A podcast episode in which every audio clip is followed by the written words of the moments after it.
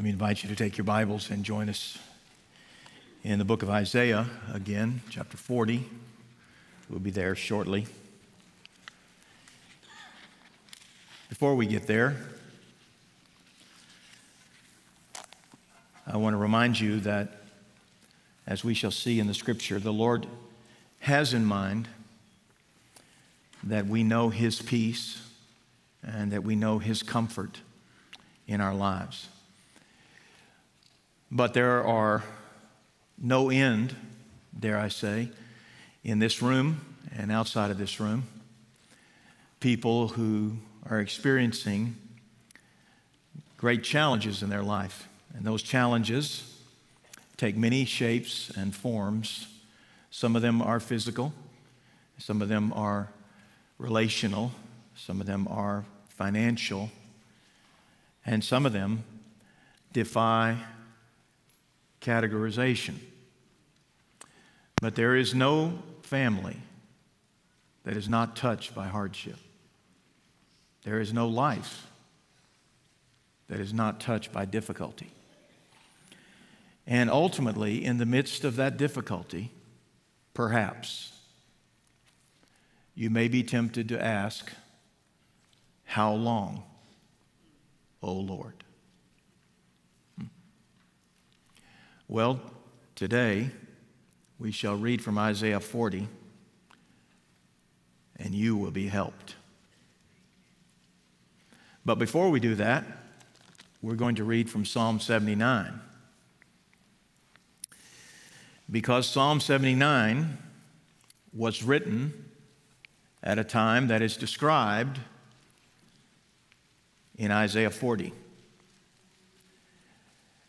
This psalm is entitled, "How Long, O Lord?" Verse one, "O God, the nations have come into your inheritance. They have defiled your holy temple. They've laid Jerusalem in ruins. They've given the bodies of your servants to the birds of the heavens for food. The flesh of your faithful to the beasts of the earth.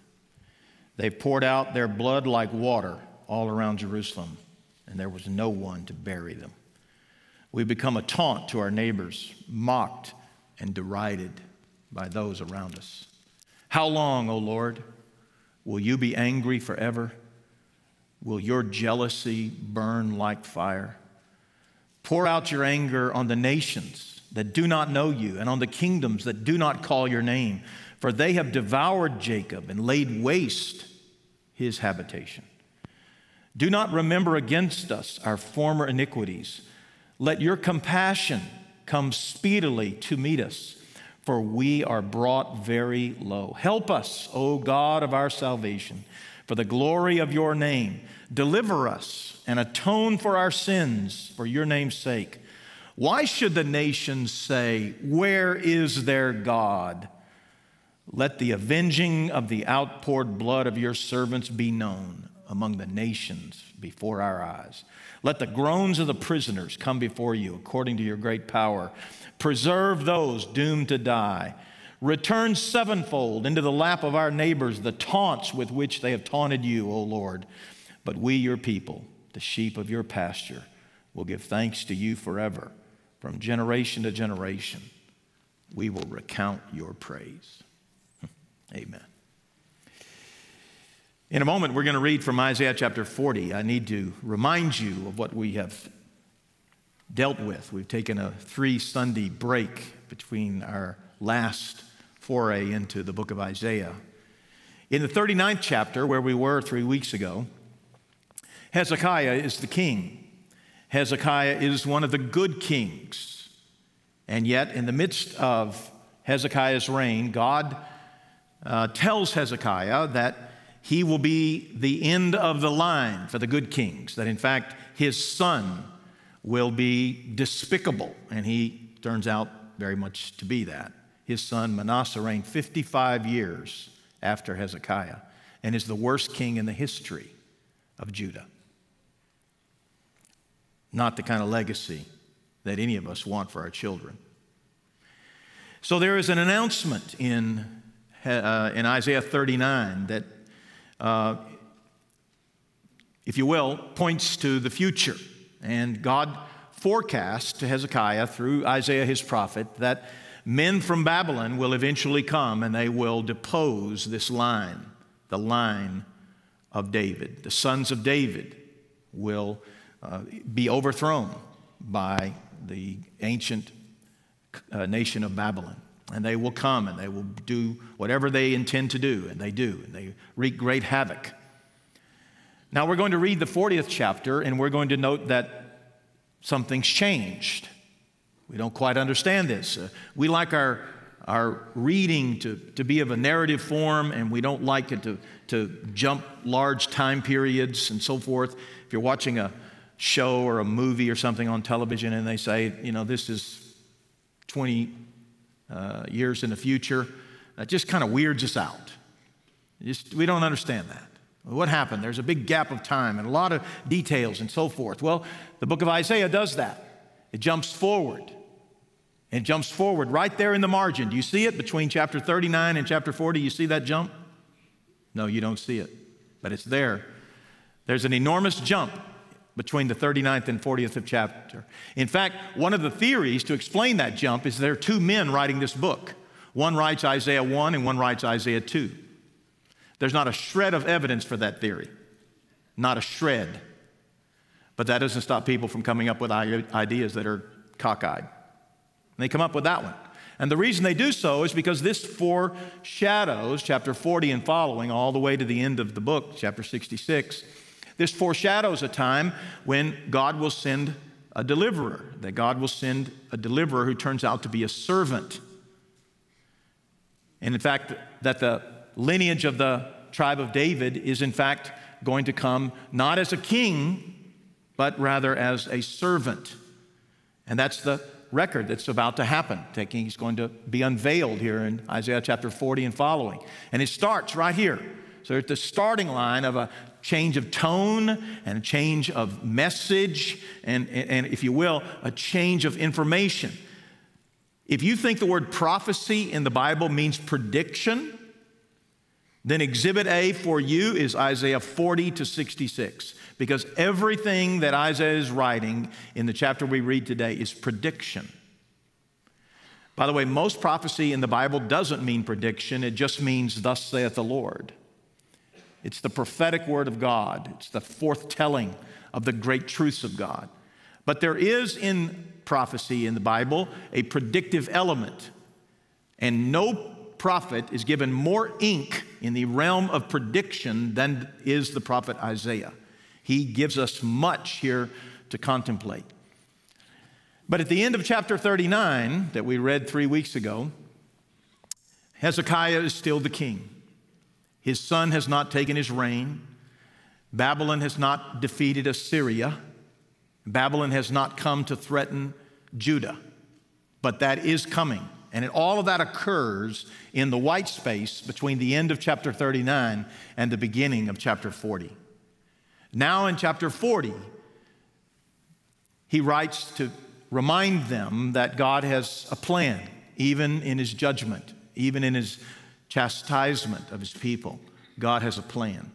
So we're going to see that here in this particular chapter. So let's read chapter forty with a mind toward this is God helping his people process not the beginning of the Babylonian captivity, which by the way lasted seventy years, but the end of the Babylonian captivity. He has now jumped forward into the future, and he is predicting that end and reminding them that he has a plan. Let's read. Comfort, comfort, my people, says your God. Speak tenderly to Jerusalem and cry to her that her warfare is ended, that her iniquity is pardoned, that she has received from the Lord's hand double for all her sins. A voice cries in the wilderness, prepare the way of the Lord, make straight in the desert a highway for our God.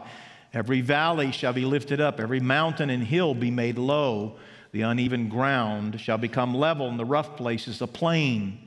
And the glory of the Lord shall be revealed, and all flesh shall see it together, for the mouth of the Lord has spoken. A voice says, cry, and I said, what shall I cry? All flesh is grass, and all its beauty is like the flower of the field. The grass withers, the flower fades when the breath of the Lord blows on it. Surely the people are grass. The grass withers, the flower fades, but the word of our God will stand forever. Get you up to a high mountain, O Zion, herald of good news. Lift up your voice with strength, O Jerusalem, herald of good news. Lift it up, fear not. Say to the cities of Judah, behold your God. Behold, the Lord God comes with might, and his arm rules for him. Behold, his reward is with him, and his recompense before him. He will tend his flock like a shepherd. He will gather his lambs in his arms. He will carry them in his bosom, and gently lead those that are with young. Who has measured the waters in the hollow of his hand, and marked off the heavens with a span, enclosed the dust of the earth in a measure, and weighed the mountains in scales, and the hills in a balance? Who has measured the Spirit of the Lord, or what man shows him his counsel? Whom did he consult, and who made him understand?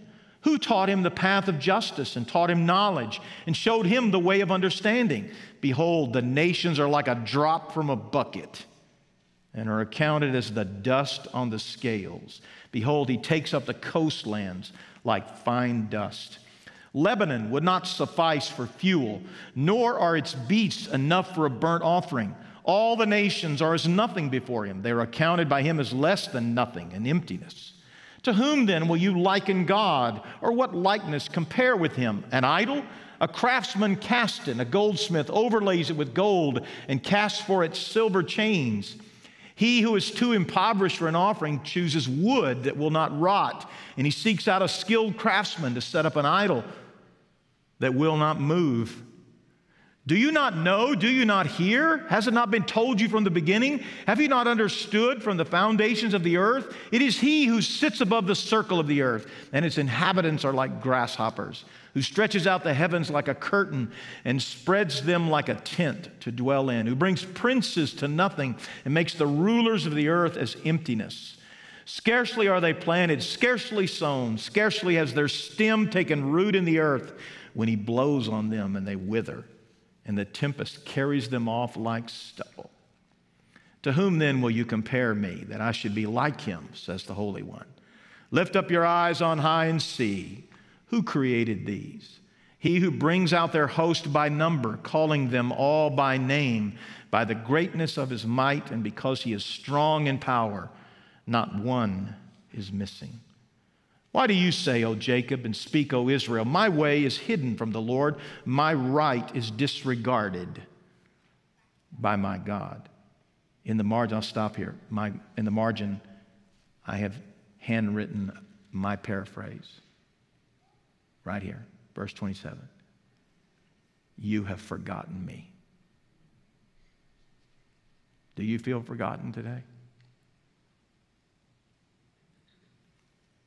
Well, then you come to the right place. Let's finish. Verse twenty-eight. Have you not known? Have you not heard? The Lord is the everlasting God, the creator of the ends of the earth. He does not faint or grow weary. His understanding is unsearchable. He gives power to the faint, and to him who has no might, he increases strength. Even youth shall faint and be weary, and young men shall fall exhausted. But they who wait for the Lord shall renew their strength. They shall mount up with wings like eagles. They shall run and not be weary. They shall walk and not be faint. The Lord's design for our lives is that we would rest. Rest. Many of us keep breakneck schedules, and I would suggest to you that there is value in that at times, and I'm not in any way sitting in judgment over your schedule, but I will tell you that the end game of a life that does not know rest is all kinds of calamity. There's no end to strife that results from our earthly distractions. Some of those distractions are of our own doing. We load up our schedule ourselves. After all, no one typically does it for us. But some of those distractions, or those things that distract us from God, are not of our doing. They are heaped upon us by the life we live, or the circumstances that we find ourselves in, or the manner in which our lives are called us to walk. It is the nature of life that we find ourselves challenged again and again and again and again and again to rest in God and to find peace and comfort in the midst of a difficult life or a difficult world. You may feel threatened today, but I want you to know, even in the midst of feeling threatened, you can have comfort. This is the Lord's design for His people. Step back with me for a moment and imagine what's going on here in Isaiah chapter forty. None of us have ever lived in captivity, so we don't quite know what that's like, but we can imagine it for a moment. Isaiah writes to say to them that their captivity is almost over and that God is going to bring them out. The very opening phrase in Isaiah forty is, "Comfort, comfort my people. Know that the end is nigh." But what about before the end? Because that's where we all live, right? We all live before the end. It's not over yet. Our burdens are not over. Our circumstances are not changed yet. Our difficulties haven't been resolved. We live before the end. What about that? And how are we to respond?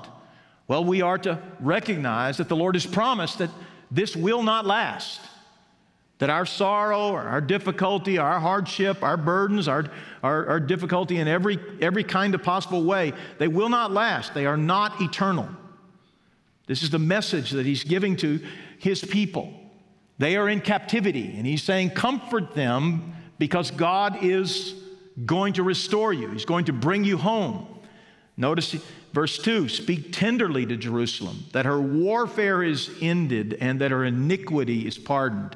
This is good news. Why are they in captivity in the first place? Because of their sin, because they reject God, because they have built idols, because they have condemned the way of God, and because they have gotten caught up in the ways of the world. They've become worldly, and God has purged that. He has rescued His people from that by driving them into captivity, and this hardship that they've experienced has, if you will, turned up the heat on their life, and these trials and tribulations have separated gold from dross, and God has ladled that off like a metallurgist would do, and the impurities are cast aside, and all that's left is that which God deems precious. People ask me all the time, why is my life so difficult? Well, the initial answer I always give is, I don't know. But I know that many times God uses hardship in our lives to separate that which is pure from that which is impure. And all of us have impurity. We're sinners. There's no person who cannot benefit from trials. There's no person that God does not intend to benefit from trials. Let me say that a different way. If you have not experienced trials in your life, well, don't get used to it, because they're coming. And when they come, God intends them to have their perfect result. He intends for those difficulties, hardships, those things that you would never choose for yourself, God intends for them to produce value, even victory in your life in ways that you can't contemplate, that you can't understand, that you can't perhaps decipher just yet, and yet God intends that. So here we have in Isaiah chapter forty, God's people. Now, we know exactly why they are experiencing hardship, because of their sin. Now, that's not the case for every hardship in life. It may not be for yours, but I assure you it is for these. And so these circumstances are coming to an end. And, and I want you to know just a few things here. If you like to take notes, I, I think this is worth it. Most of my stuff's not worth it, but today is going to be worth it. So I want you to note something. Verse one, He has a goal for His people, and that goal is comfort. Comfort. God intends for His people to walk in peace. Now, that peace is not not based on external circumstances exclusively, though it certainly includes that. It's a lot easier when your belly is full and you've got a little money in your wallet and your kids are not in rebellion or your grandchildren are not in rebellion. Your, your world is your oyster, so to speak. It's a lot easier to walk in comfort there, but it doesn't necessarily require that. These folks are still in captivity, and he is foreshadowing a day when they will experience the Lord's comfort physically. But meanwhile, until that physical day comes, he intends for them to walk in comfort nonetheless, to have peace with God and to have peace with others.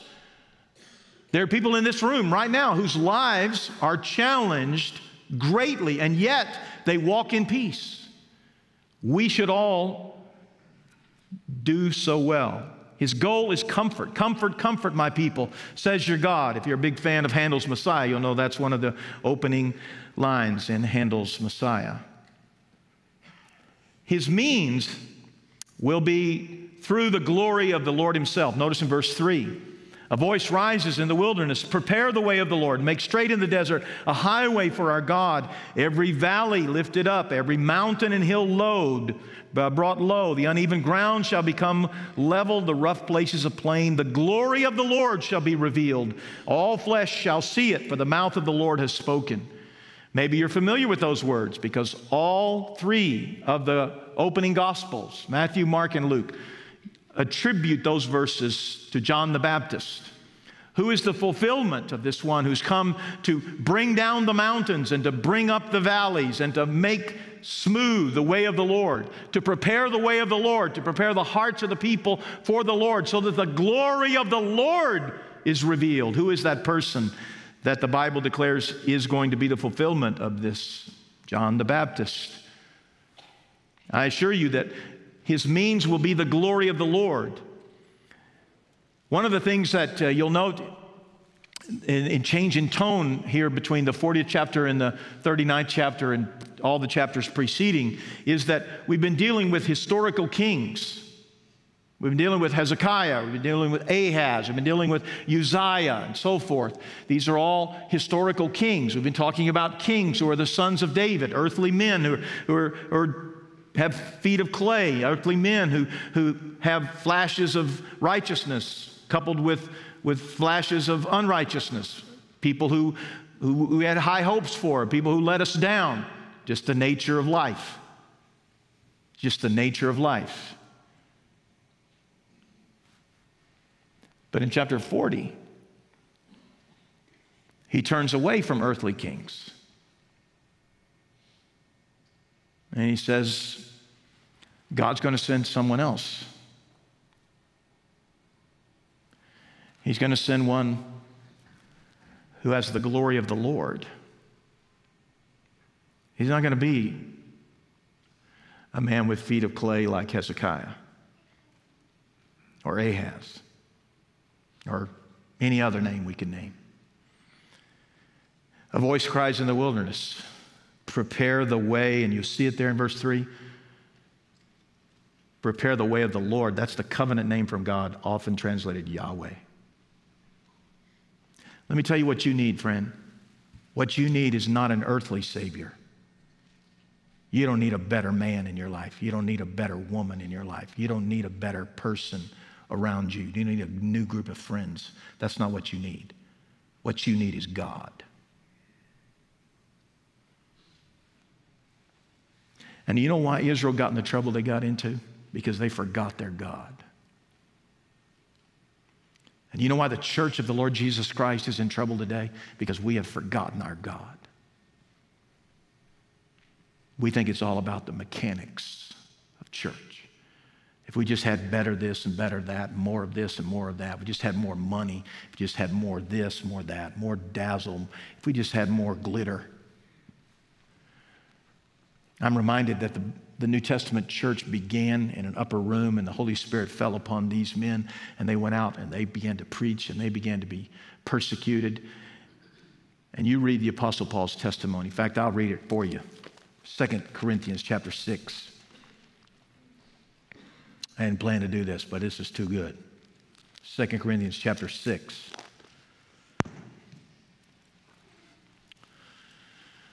The end of verse two begins, "Behold, now is the favorable time. Behold, now is the day of salvation. We put no obstacle in anyone's way so that no fault may be found with our ministry.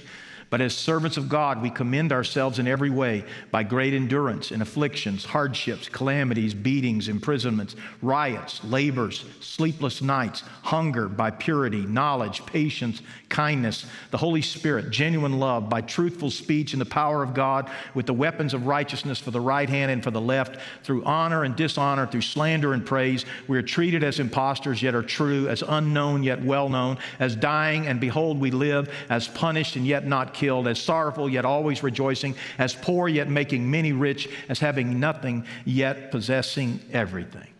Anybody here want to sign up for that? I think not. You know, you know the Christianity we're selling today? You know the Christianity that many people bought today? If you come to Jesus, all your problems are going to go away. Well, I'd say, yeah, all the problems except these. Afflictions, hardships, calamities, beatings, imprisonments, riots, labors, sleepless nights, hunger. Not many folks signing up for that. Not many churches marketing that. Not many Christians hanging on to that. There's a lot of Christians, rather, in this soft, comfortable Christianity that we've embraced who suggest that somehow if you come to Jesus, you don't have to put up with sleepless nights. You don't have to put up with beatings. You don't have to put up with imprisonments. You don't have to put up with being thought a fool by the culture. Well, as I've said many times, if that's your form of Christianity, then you owe a bit of an apology to the Lord Jesus, who took all of that and more in your place. Not so that you could live a comfortable life, but so that you could live a committed life and know that the finish line makes all the beatings and the imprisonments and the sleepless nights and the hunger and everything else that Paul described worth it. The finish line, the finish line makes it worth it. I'm not much of a track star. In fact, I'm not a star at all. And certainly not in track. I ran track in the seventh and eighth grade. I learned that the universal experience in track is fatigue. I bailed on that one. I'm living the rest of my life trying not to be as tired as I was in the eighth grade. So, I'm a respecter of those who do run track. In fact, I watched a track video, track meet video. Somebody was running the one hundred or two hundred or something recently, and now my inbox is full of track videos, which I have tried not to watch because I'm trying to be productive. But I'm, I'm a sucker for a track meet. I actually like track. I like to watch it. I don't like to run it. Because I have great respect for people who have prepared and work hard and then have great skill. And I like it when guys can run like the wind. I like that. I never have been that guy. But I'm reminded that the reason they exercise and the reason they do all of that is because there is a finish line, and they know they have to pace themselves. They have to determine what kind of schedule is necessary. They have to recognize that it's going to hurt, that it's going to be dis- great discomfort in their lives. They know all this, and they keep doing it because in the end, they are competing. They are competing. They're competing. It seems to me that is a fitting analogy for the Christian life. And I suspect there are many Christians today who have stopped competing. They just said, like Greg Belser did in his eighth grade track suit, I'm done. I'm done. Not going to do that anymore. Don't want to do that anymore. Don't see any reason to do that anymore. Well, if you want to quit track, that's fine. I did it. I don't have any apologies for it. But quitting Jesus now, friend, that's a different story. Don't do that. Isaiah forty is intended to bring comfort, to know that there is a finish line, that God has proclaimed the finish line, and that God intends to bring the finish with a flourish. He's going to do it in a way that's unparalleled. Verse five, the glory of the Lord shall be revealed. It's not just going to be, you know, a bunch of applause from the stands and maybe somebody give you a medal. It's not going to be that. The glory of the Lord is going to greet you at the finish line. The glory of the Lord is about to be revealed. So his means will be the glory of the Lord. There, I want you to notice one other thing he says, verse nine. His method is to declare the majesty of God. And uh, just, just notice these things.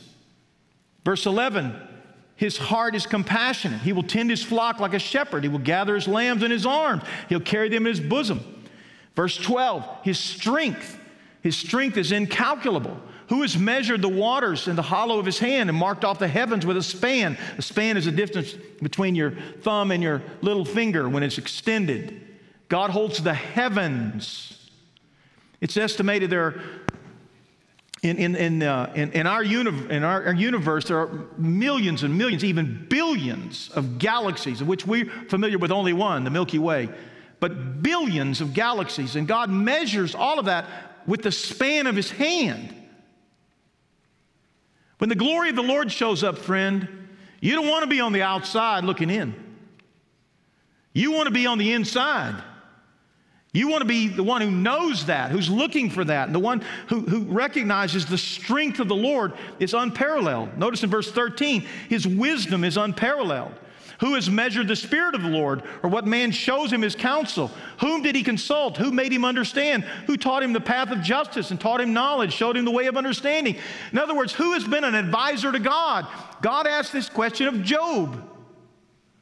Who is this that darkens counsel? You'll remember Job's answer in chapter thirty-eight is, I shut my mouth. I'm not offering any more help to God because God knows what he's doing. God is wise beyond our understanding. Let me show you an illustration of this that may be puzzling to you, but I think this is very true. You'll, you'll note here verse two. Go back there to verse two. I want to show you something. This troubles people who don't dig deep, just kind of read superficially. Her warfare is ended re- regarding Jerusalem. Cry to her, her warfare is ended, her iniquity is pardoned, that she has received from the Lord's hand double for all her sins. Double for all her sins. Now that's a, that's a puzzling verse. We don't quite understand what to do with it because it feels like we, we did something and instead of being disciplined by the Lord, we were double disciplined because that's what the word double would typically mean. We used it. If I used it, we would think in terms of adding more than we would expect, adding more than maybe in this case we thought we deserved or had earned. That's what that feels like. And yet that's not what that phrase means. It's a bit of an idiom in the Hebrew language. I appreciated one commentator who said this. The word double here, the Hebrew word translated double, means to fold over or to fold in half. So think of a sheet of paper, think of a napkin, think of a card that's folded in half. So the, the noun form of this word is used only one other time in the Old Testament, and that in the book of Job, chapter eleven, verse six, where, to quote this commentator, divine wisdom is two-sided. Divine wisdom is two-sided. If you look at this side, you see this, and if you look at that side, you see that. It's two-sided. It's double. And it's two-sided in the sense that it always includes hidden ra- realities beyond the human mind. Let me illustrate it this way. If you look at it this way, you, you see what you see, but you don't see what's on the underside. You don't see what else you can't see. You don't see the double side. You don't understand that there are hidden realities that God is doing in your life. So again, look at verse two. She has received from the Lord double for all her sins. What does that mean? That means that she has received, that, that the end has come for both sides of your circumstance. In other words, we have accomplished, God has accomplished, and is accomplishing in your life, friend. He's accomplishing what you can see, and he's also accomplishing what you can't see. In other words, think about it this way.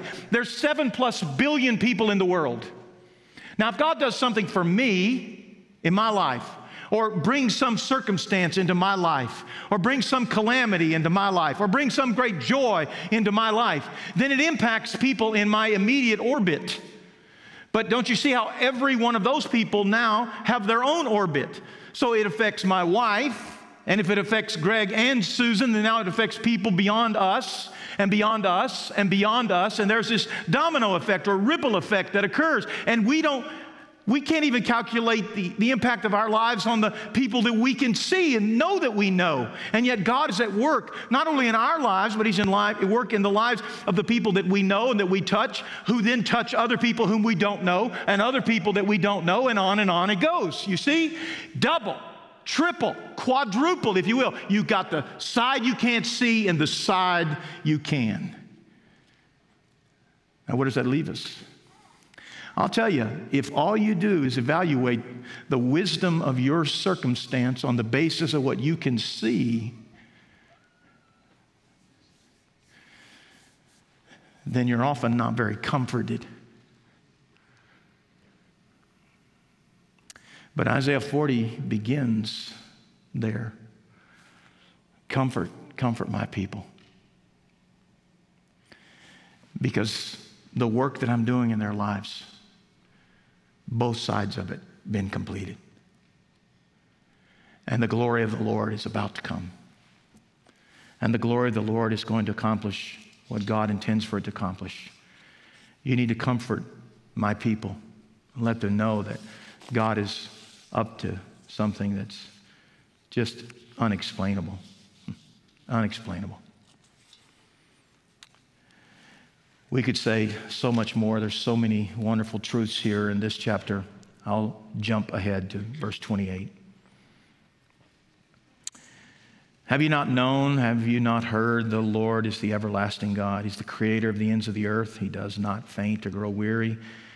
His understanding is unsearchable. He gives power to the faint, and to him who has no might, he increases strength. What's the point? The point is that God... God is doing things that are beyond our ability to understand, and that God intends to keep doing them, and that there's no end to them. That God, He doesn't get tired, He doesn't get bored, He doesn't get distracted, He doesn't run up against a calamity or a problem or a challenge that's bigger than Him. The Lord does not faint or grow weary. Think of it this way. You know, God's never had a problem with your problem. God's never been challenged by your challenge. God's never found your difficulty to be difficult, your hardship to be hard. He's never found you to be impossible. Never. If God can bring a nation back to Himself, God can manage you. And God is managing you. He's doing the part you can see, and He's doing the part you can't see, because God is at work. And God loves you, and He's strong, and He's wise, and He intends for you to be helped and comforted. The mystery of the work of God in our lives is undeniable. Book after book has been written, sermon after sermon has been preached, conversation after conversation has been had over the centuries in an attempt to explain or speak for God. But in the end, we're still left with the fact that some things are certain, and many things, dare I say, most things are uncertain. In Romans one, we are certain that creation groans for the day of redemption. In Genesis three, we are certain that mankind is under a curse that includes death. In First Corinthians fifteen, we are certain that Jesus has removed the sting of death. And in James chapter one, we are certain that the Bible says we are to count it all joy when we experience trials, because these trials produce steadfastness for us. In Revelation twenty, we are certain that Satan will be defeated and death will be eliminated forever. And in Revelation twenty-one, we are certain that there will be a new heaven and a new earth, and it will be the dwelling place of God and the dwelling place of those who look to God. But the micro decisions of why this test for this person at this particular time, no one knows. Why do you have your problem today? Why didn't you have it five years ago? Or why will you not have it five years from now? Why do you face these challenges today? Why this test? How long, O Lord, must I wait? The refrain of Scripture again and again is that God works perfectly and wisely and redemptively. Somehow, God is taking your life and my life, even as He did ancient Israel, and He is working all things after the counsel of His will. God is in charge, and He knows what He's doing. He is a loving Heavenly Father, and He's at work in your life and in mine today to comfort us and to care for us. There are promises in play, and God intends to keep every one of them. I've said many times, I'll close with this. Years ago, there was a men's movement in America called Promise Keepers. Many of you know that, that movement. There were a lot of things that were inherently right and good uh, about that movement, and I'm grateful for those emphases in my own life. But there is, in the process of suggesting that